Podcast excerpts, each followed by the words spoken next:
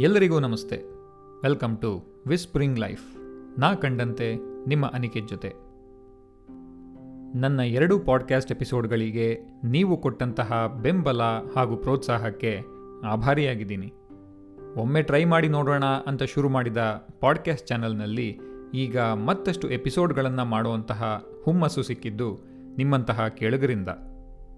ಇದೇ ಸಂದರ್ಭದಲ್ಲಿ ಮೊದಲ episode breathing blocks of Malenadu ಅದನ್ನು ಕೇಳಿ ನನ್ನ ಸಣ್ಣ ಪ್ರಯತ್ನವನ್ನು ಗುರುತಿಸಿ ಕರೆ ಮಾಡಿ ಅಭಿನಂದಿಸಿದ ಮಲೆನಾಡಿನ ರೋಚಕ ಕಥೆಗಳು ಪುಸ್ತಕ ಸರಣಿಯ ಲೇಖಕರಾದ ಗಿರಿಮನೆ ಶ್ಯಾಮರಾವ್ ಹಾಗೂ ಮೈ ಲ್ಯಾಂಗ್ ಆ್ಯಪ್ನ ವಸಂತ ಶೆಟ್ಟಿಯವರಿಗೆ ಧನ್ಯವಾದಗಳನ್ನು ಈ ಮೂಲಕ ತಿಳಿಸ್ತೀನಿ. ಇನ್ನು ಇವತ್ತಿನ ಸಂಚಿಕೆಯಲ್ಲಿ ನನ್ನ ಒಂದು ಪುಟ್ಟ ಪಯಣದಲ್ಲಿ ನಿಮ್ಮನ್ನು ಕೂಡ ಜೊತೆಗಾರರನ್ನಾಗಿ ಕರ್ಕೊಂಡು ಹೋಗಬೇಕು ಅನ್ನೋ ಆಸೆಯಿಂದ ಬಂದಿದ್ದೀನಿ. ಹಾಗಿದ್ರೆ ಇನ್ನು ತಡ ಯಾಕೆ? ನನ್ನ ಈ ಪಯಣ ಶುರುವಾಗೋದು ಬಯಲು ಸೀಮೆಗೂ ಮಲೆನಾಡಿಗೂ ಸೇತುವೆ ಅಂತಿರೋ ಶಿವಮೊಗ್ಗದಿಂದ. ಶಿವಮೊಗ್ಗದಿಂದ ತೀರ್ಥಹಳ್ಳಿಗೆ ಹೋಗೋ ಮಾರ್ಗ ನನ್ನ ನೆಚ್ಚಿನ ಮಾರ್ಗಗಳಲ್ಲಿ ಒಂದು.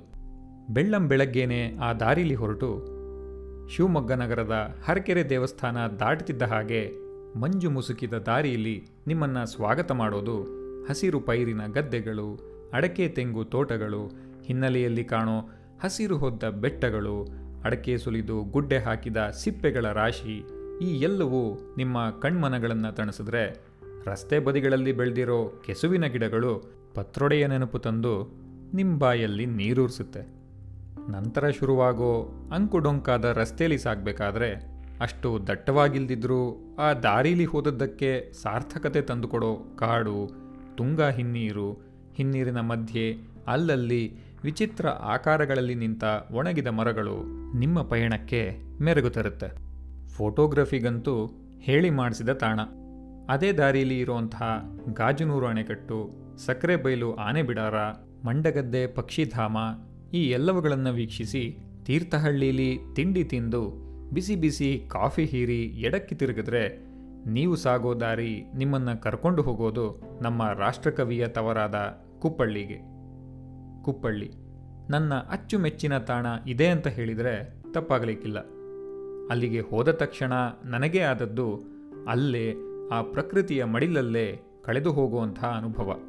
ಕುವೆಂಪು ಅವರು ಹುಟ್ಟಿ ಬೆಳೆದ ಮನೆ, ಆ ಮನೆಯ ಸುತ್ತಣ ಪರಿಸರ, ಆ ಕಾಲದ ವಸ್ತುಗಳು, ಆ ಜಗಲಿಕಟ್ಟೆ ಅಟ್ಟ ಎಲ್ಲವೂ ನಿಮ್ಮನ್ನು ಅಲ್ಲೇ ಹಿಡಿದಿಟ್ಟುಕೊಳ್ಳುತ್ತವೆ. ನನಗಂತೂ ಎಷ್ಟೋ ವರ್ಷಗಳ ನಂತರ ನನ್ನದೇ ಅಜ್ಜ ಮುತ್ತಜ್ಜನ ಮನೆಗೆ ಹೋದ ಸಂತೋಷ ಹಾಗೂ ಕುತೂಹಲ ಎರಡೂ ಉಂಟಾಗಿತ್ತು. ಅವನ್ನ ಮನಸ್ಫೂರ್ತಿಯಾಗಿ ನೋಡಿ ಇನ್ನೂ ಸ್ವಲ್ಪ ಸಮಯ ಕಳಿಬಹುದಿತ್ತೇನೋ ಅಂತ ಅಂದುಕೊಂಡೆ ಒಳದಾರಿಲಿ ಹೆಜ್ಜೆ ಹಾಕಿದ್ದು ಕವಿಶೈಲದ ಕಡೆಗೆ. ಆ ಜಾಗ ಅದಕ್ಕೆ ಇಟ್ಟಿರೋ ಕವಿಶೈಲ ಅನ್ನೋ ಹೆಸರು ಎಷ್ಟು ಆಪ್ತ ಅನಿಸುತ್ತೆ ಅಂದರೆ ಅಲ್ಲಿಂದ ಹೊರಡೋ ಮನಸ್ಸು ನಿಮಗೆ ಬಂದರೆ ಹೇಳಿ. ಅಲ್ಲೇ ಒಂದಷ್ಟು ಸಮಯ ಕಳೆದರೆ ಏನೋ ನಾಲ್ಕು ಸಾಲುಗಳನ್ನಾದರೂ ಗೀಚಬೇಕು ಅನ್ಸೋ ಕವಿ ಹೃದಯ ನಿಮ್ಮದಾಗುತ್ತೆ.